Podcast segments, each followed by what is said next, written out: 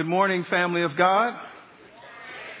It is good to be in His presence uh, and in yours.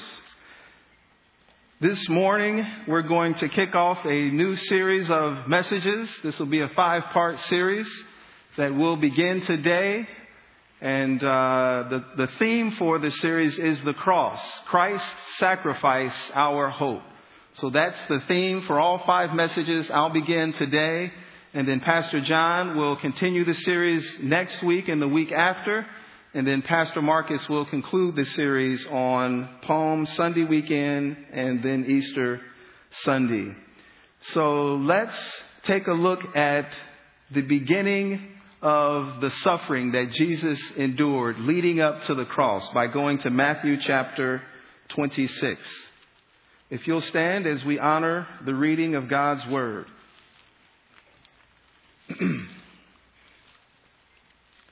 Matthew chapter 26.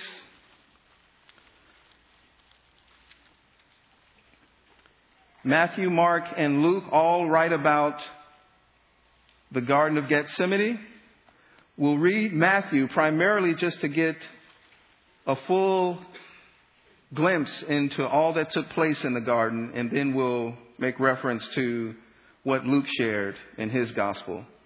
Matthew chapter 26, beginning at verse 36. Then Jesus came with them to a place called Gethsemane and said to his disciples, Sit here while I go over there and pray. And he took with him Peter and the two sons of Zebedee and began to be grieved and distressed. Then he said to them, My cup is deeply grieved to the point of death. Remain here and keep watch with me.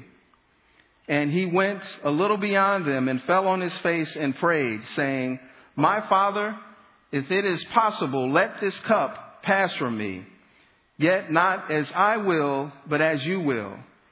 And he came to the disciples and found them sleeping and said to Peter, So you men could not keep watch with me for one hour? Keep watching and praying that you may not enter into temptation. The spirit is willing, but the flesh is weak. He went away again a second time and prayed, saying, My Father, if this cup cannot pass away unless I drink it, your will be done. Again he came and found them sleeping, for their eyes were heavy. And he left them again and went away and prayed a third time, saying the same thing once more. Then he came to the disciples and said to them, Are you still sleeping and resting? Behold, the hour is at hand. The Son of Man is being betrayed into the hands of sinners. Get up, let us be going. Behold, the one who betrays me is at hand. You may be seated. Today we want to kick off this sermon series by looking at lessons from a garden. And Jesus is coming to the end of a three and a half year ministry. And if you'll think back to the River Jordan, that was the commencement of his ministry. And he ministered through the teaching that God had laid on his heart. He ministered by performing various acts of compassion and kindness uh, towards others. And now his ministry would reach a climax to this point here in the garden that would ultimately lead him to the cross. And so in the garden, there's several lessons that we can learn from Jesus, and I want to highlight four of them. And the first lesson is found in verse 20, uh, verse 38 of Matthew 26. Jesus says, My soul is deeply grieved to the point of death. Remain here and keep watch with me. And then in verse 41, he says, Keep watching and praying that you may not enter into temptation. The spirit is willing, but the flesh is weak. The first lesson that we learn from Jesus in the garden is when I am weak, I should pray that I do not fall. When I am weak, I should pray that I do not fall. Now, Jesus enters the garden with all 12 of his disciples, but he takes Peter, James, and John, and he goes a little bit further. And he says to them that my soul is deeply grieved to the point of death. Now they had never heard Jesus speak like this before, that he was deeply grieved to the point of death. And obviously they couldn't understand where this was coming from. And uh, so they themselves were troubled. And um, Luke says that they were full of sorrow because of uh, Jesus and uh, his mood at that time. And so there's a lesson that we can learn from Jesus here in the garden. And it's that during those times of great uh, pressure, stress, um, that we live in a place of vulnerability because of that weakness. And it's in those times that we should watch and pray lest we fall into sin.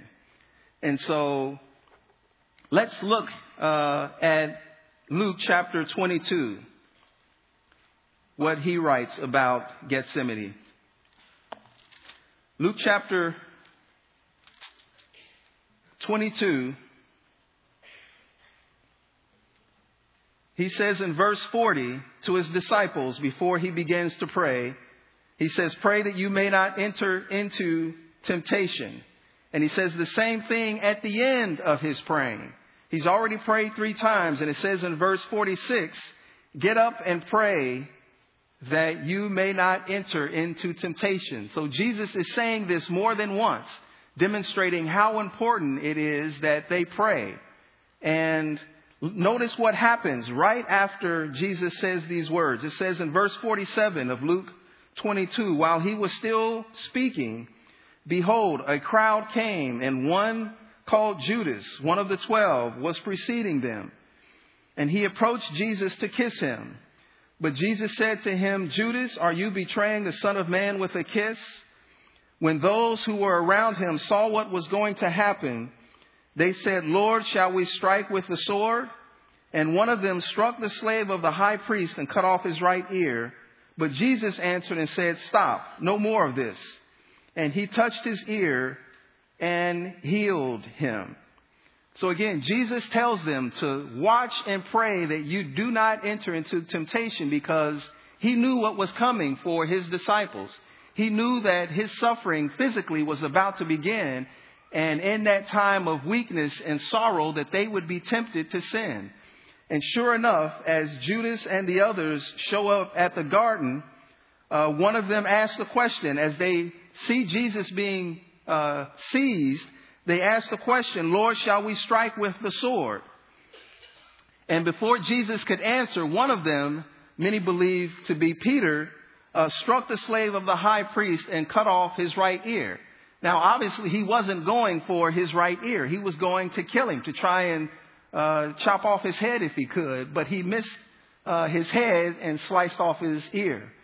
And so in that moment, the disciples were tempted because they saw Jesus being seized and because they were sleeping earlier when Jesus told them to watch out, they fell here. They fell into sin and did something that Jesus told them not to do.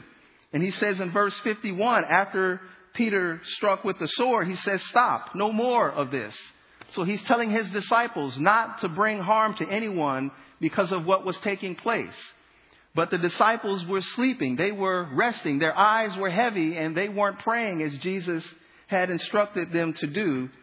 And so we learn a lesson that it's during times of weakness that we are vulnerable to sin, that we are more likely to fall into some form of sin.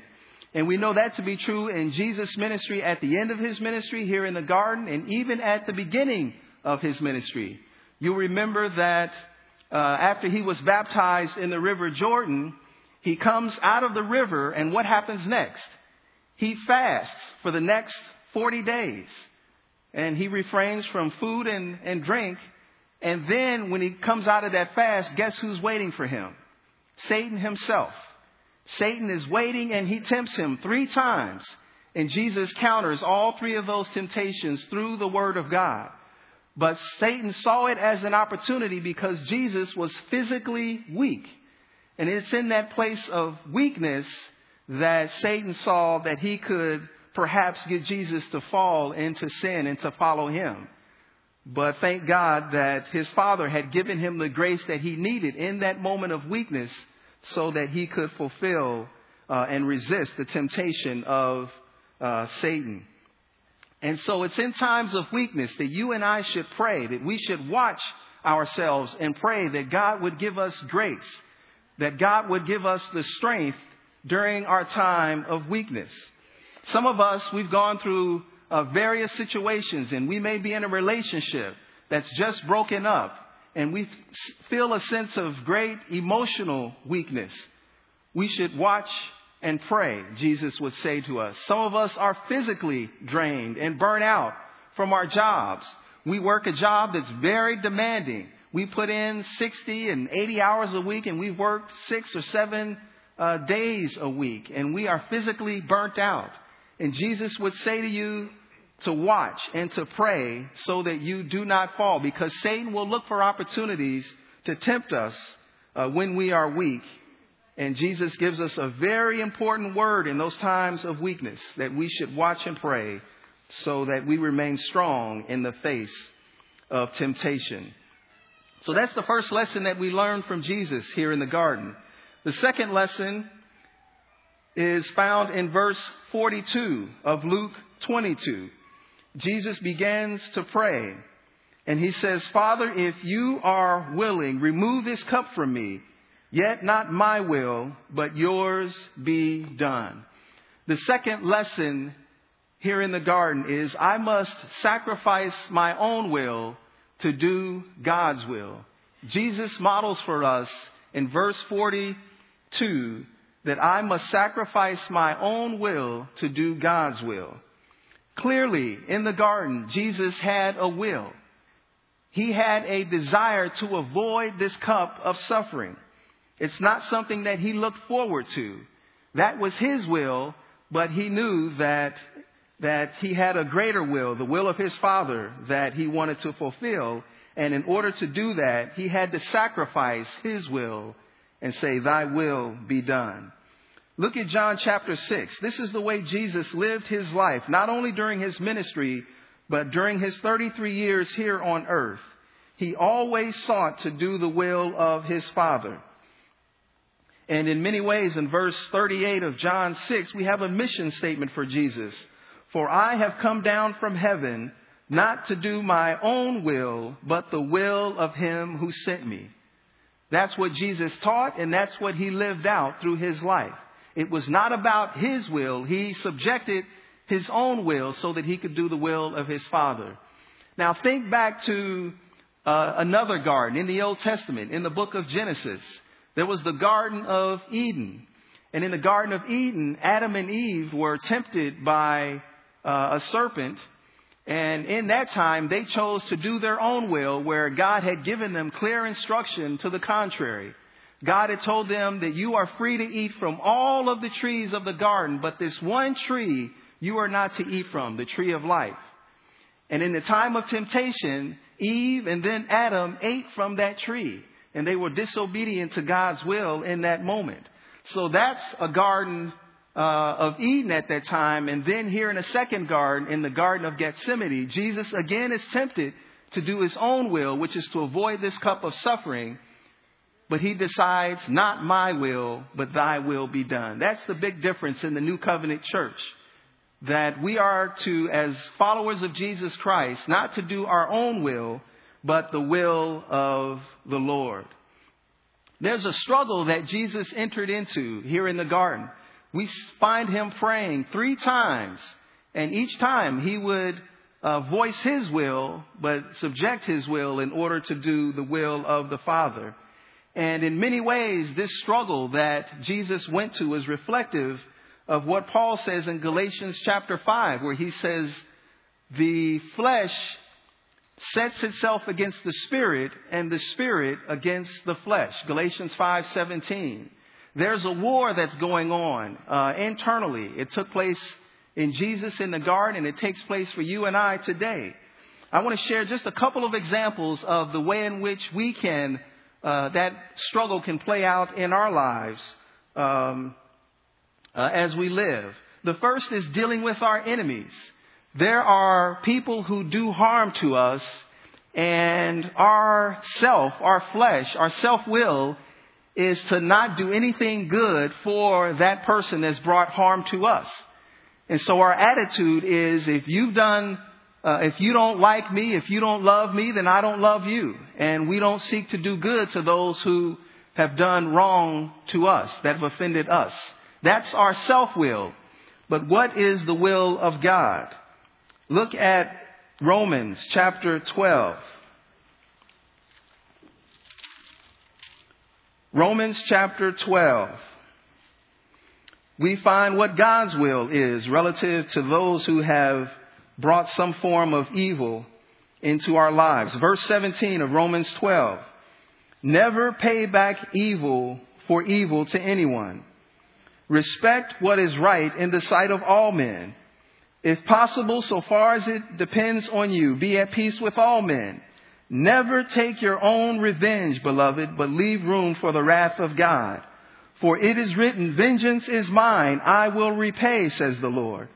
But if your enemy is hungry, feed him. And if he is thirsty, give him a drink. For in so doing, you will reap burning coals on his head. Do not be overcome by evil, but overcome evil with good. So the flesh says, I don't want to do anything good for someone who's just hurt me. But God's will is that we do not repay evil for evil, that we respect what is good. God says, never take your own revenge, but leave room for the wrath of God. He says, revenge is mine. But oftentimes we feel like the revenge is ours. Again, that's our self-will speaking. And we have to struggle and say, not my will, but thy will be done. A second example is in the area of marriage. For those of us who have been married, we can hit those very difficult uh, times in our marriage. And sometimes things can become so difficult that we feel like I can no longer live with this person. I've had it up to here with uh, everything about my husband or my wife, and I want out for irreconcilable differences. And so that's the self will. We say we want out of this marriage, but what is God's will? Go to Malachi chapter 2. Malachi is the last book of the Old Testament. Malachi chapter 2.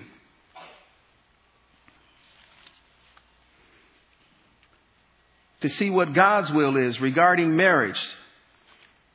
The last part of verse 15. Take heed then to your spirit and let no one deal treacherously against the wife of your youth, for I hate divorce, says the Lord, the God of Israel. So here we see God is saying, I hate divorce. He can't stand divorce because he brought us together, husband and wife, in a covenant relationship that he's sanctioned and blessed.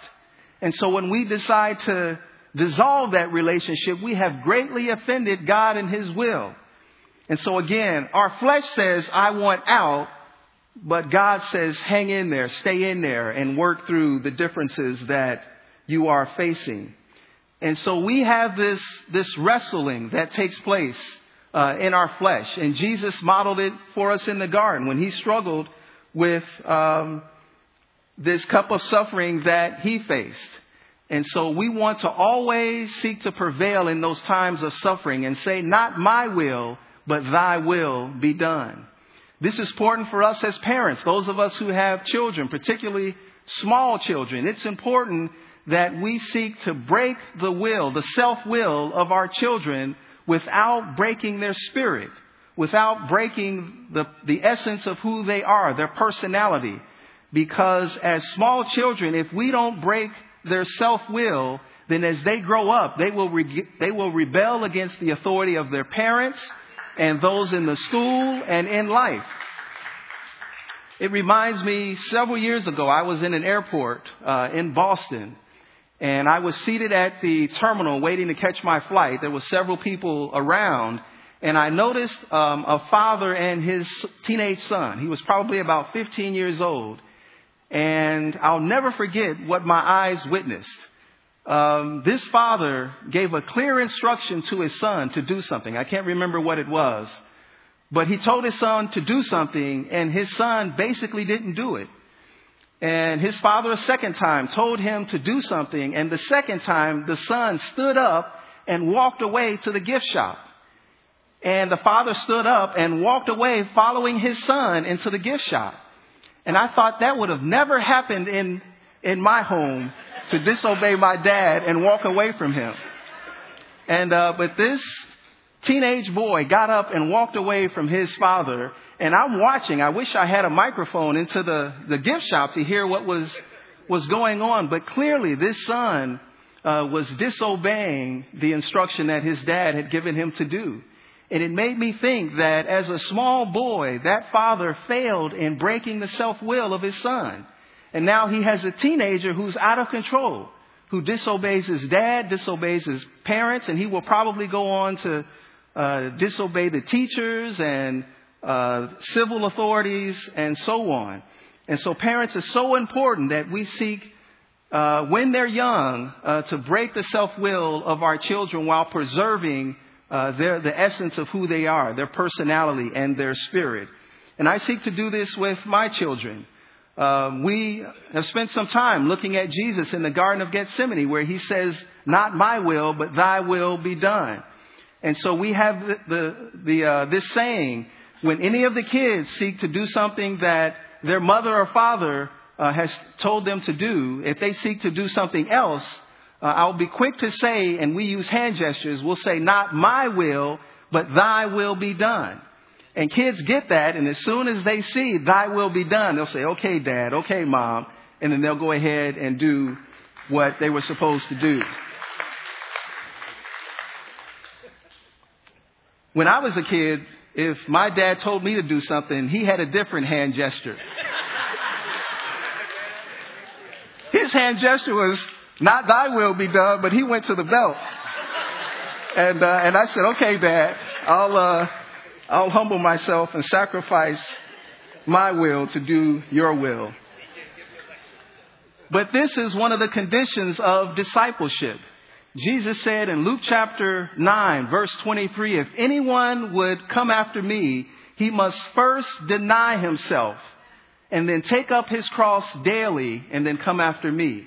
And so the, per, the first part of following Jesus requires that we deny self, that we deny our self-will.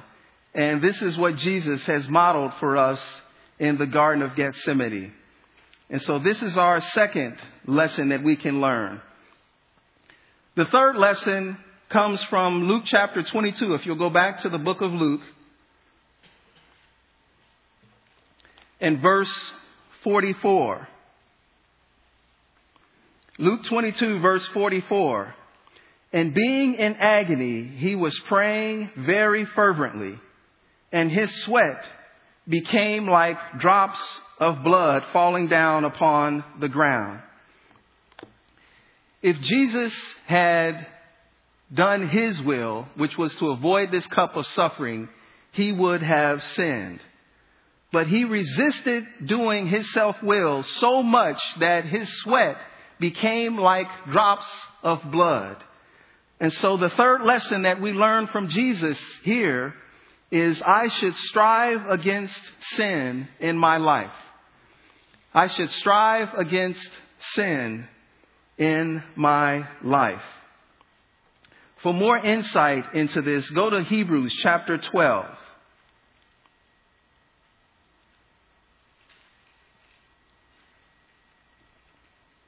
in Hebrews chapter 12, verse 4, says, You have not resisted to the point of shedding blood in your striving against sin. Now, that word strive is a very strong word. It means to exert oneself vigorously, to try hard, to contend in opposition, or to battle. And so we are to, in essence, battle against the lusts of our flesh, against our self-will. And Jesus did so in that garden so much so that his sweat became like drops of blood. And so clearly Jesus was resisting doing uh, his self-will, which would have been to commit a sin, a most grievous uh, uh, of sin. and uh, and he resisted it to the point of shedding uh, his blood there in the garden. And now, one of the questions that we should ask ourselves is, what was it that created such agony for Jesus? What was it that was so dreadful for him? And for many years, I used to think that it was the physical torture that he was about to endure, being flogged uh, to a point where he was unrecognizable, having a, a crown of thorns uh, placed upon his head, and then ultimately going to the cross and being nailed uh, to a cross and left there for several hours uh, to die. I used to think that was the reason why Jesus was in such agony and turmoil in the garden. But I heard a sermon from Brother Zach Poonen that explains it a different way, and the way that he shared it really resonated with my spirit. And he talked about the fact that when you think of Jesus, he's fully man, but he's also fully God. And so he shares all the attributes of deity, one of which is he's existed from all uh, past, uh, all eternity in the past. And so Jesus was present with God the Father and God the Holy Spirit way back there. And here in the garden, he realized that in order for us to be saved, in order for him to be the perfect sacrifice for our sins, that he would have to take on the sins of all of humanity. And to do that, he knew that fellowship with his Father would have to be broken fellowship that he enjoyed from all eternity past. Imagine that. That Jesus enjoyed perfect union and fellowship with his Father from all eternity past and during his earthly life for 33 and a half years, he knew that he had perfect fellowship and union with his Father, but on the cross, he would have to give that up. And that's why Jesus on the cross said, My God, my God, why have you forsaken me? because for those last three hours, uh, he went to hell. When all of the sins uh, of all of humanity came on him, his father turned away from him. He couldn't even look at him, and fellowship was broken. And that's what Jesus was agonizing over in the garden. If Jesus decided not to go through this uh, suffering, he would have sinned he would not have been the perfect sacrifice for our sins, and you and I would still be lost in our sins today. And so Jesus clearly had free will, but he worked so much and battled so much against his flesh that his sweat became like drops of blood uh, as an indication of how much he was resisting his self will. And so, what does that mean for you and I in terms of uh, the, the things that we face, the sins that we're tempted with. Turn with me to Hebrews chapter 4. Hebrews chapter 4, verse 15. We see the example again that Jesus models for us.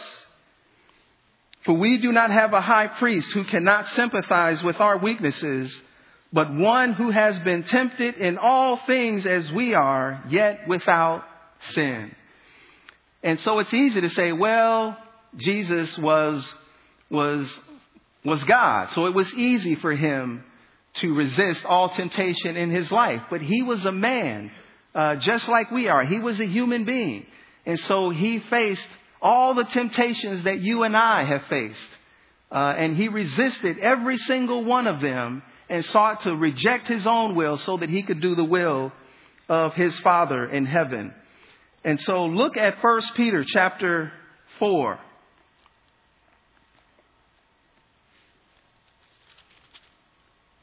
Peter says it another way.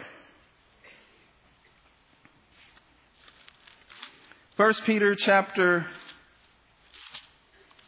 4. Peter says, Therefore, since Christ has suffered in the flesh, arm yourselves also with the same purpose because he who has suffered in the flesh has ceased from sin, so as to live the rest of the time in the flesh, no longer for the lust of men, but for the will of God. And so, Jesus, when we think about the suffering that took place in his flesh, again, it's easy to think about the last 24 hours where he suffered physically.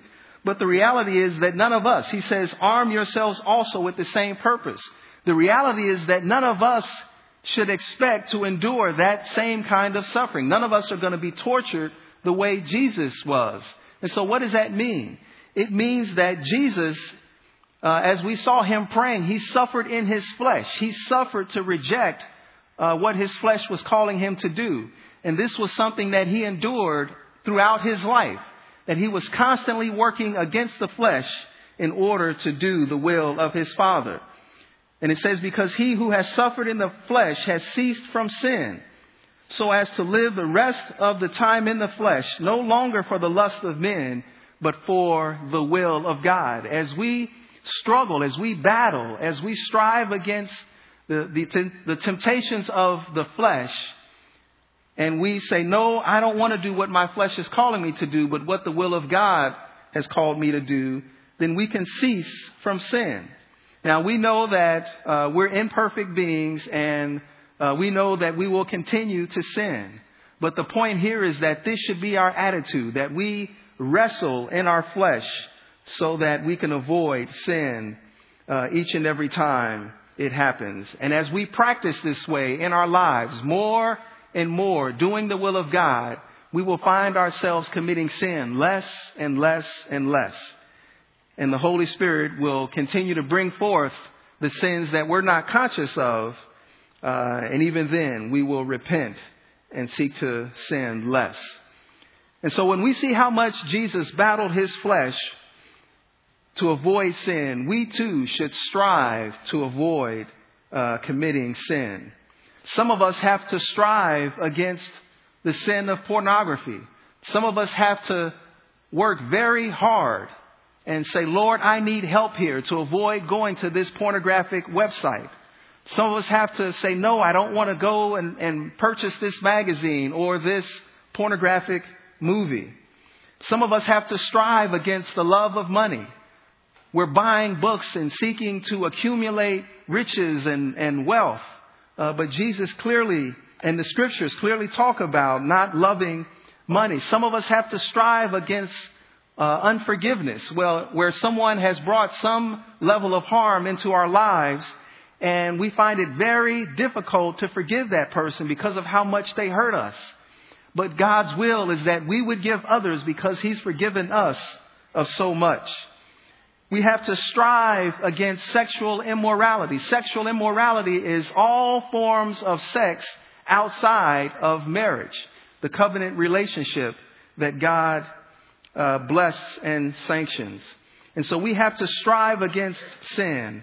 And Jesus sets the example for us in the garden when he sought to avoid doing his own will. The fourth and final lesson that we learn from Jesus in the garden is really taking a look at the entire scene in this garden and recognizing this, that Gethsemane illustrates the depth of Jesus' love for me. Gethsemane illustrates the depth of his love, Jesus' love for you and I. We just talked about the fact that Jesus was in great agony, not because of the physical punishment and torture that awaited him, but because he had to give up the most valuable thing uh, to him, which was fellowship with his Father for three hours in order to save us. And Friday, in, as I was preparing for this message, I was uh, in a library in Mountain View, and I was reading uh, the accounts of the Garden of Gethsemane, and I just thought a moment, for several moments, about all that Jesus gave up. And, and I thought of how precious and how much he valued fellowship with his Father, and yet he was willing to give that up for me and for all of us. And as I thought about it, I couldn't help but become overcome with emotions. My, te- my eyes began to well up, and I just sat with that for several moments thinking, wow, he paid such a price in order to save me. And so, something that we should do, brothers and sisters, is never lose the sense of wonder, of awe that Jesus in the Garden of Gethsemane was willing to give up so much in order to save us. Remember, it may not seem like a whole lot, but Jesus had perfect fellowship with his Father for all eternity. And he knew that in order to save us, he would have to give that up, something so precious. People have given me gifts, and I've greatly appreciated them, and I've always uh, felt grateful for the time and the money and the creativity that people uh, express in the gifts that they've given me. But those gifts pale in comparison to the gift of salvation that Jesus made available for us by giving up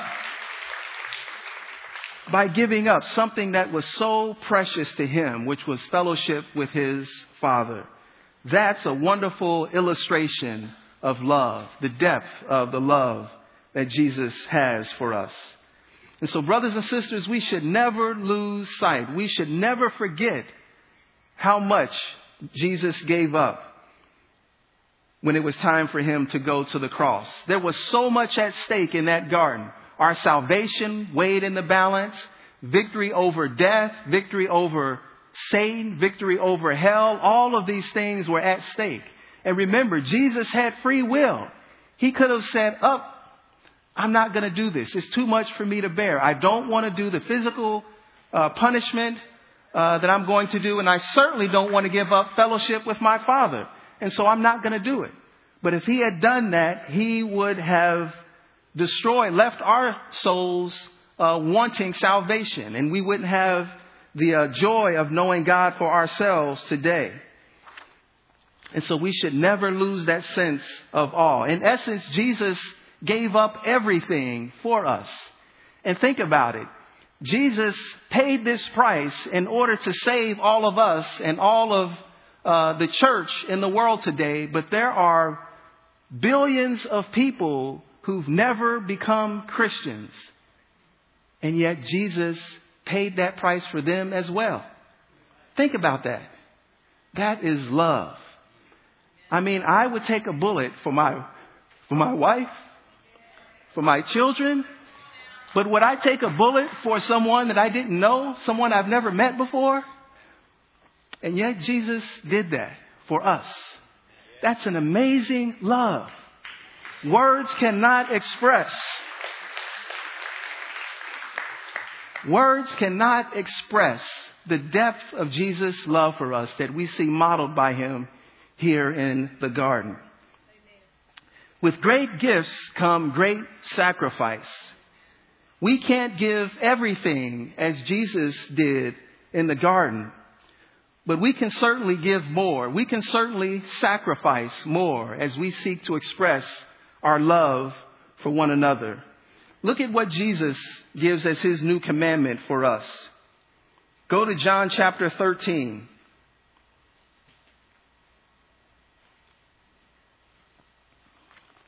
John chapter 13, verse 34. Jesus says, A new commandment I give to you, that you love one another, even as I have loved you, that you also love one another. By this, all men will know that you are my disciples if you have love for one another. This is the new commandment that Jesus gives us. The old commandment was to love your neighbor as yourself. But Jesus says the new commandment is that you love one another even as I have loved you.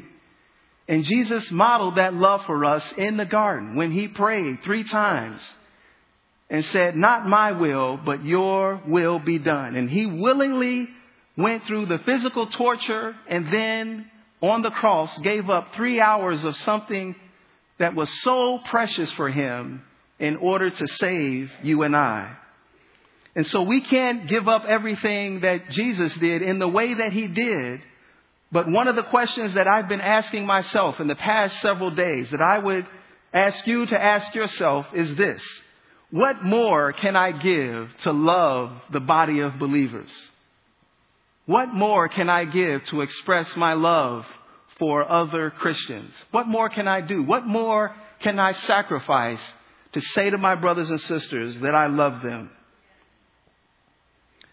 Brothers and sisters, again, words uh, aren't enough to express the depth of Jesus' love for us. We simply receive it by faith, and then we seek to honor a life that honors his sacrifice, that he gave so much for us as the price for our salvation.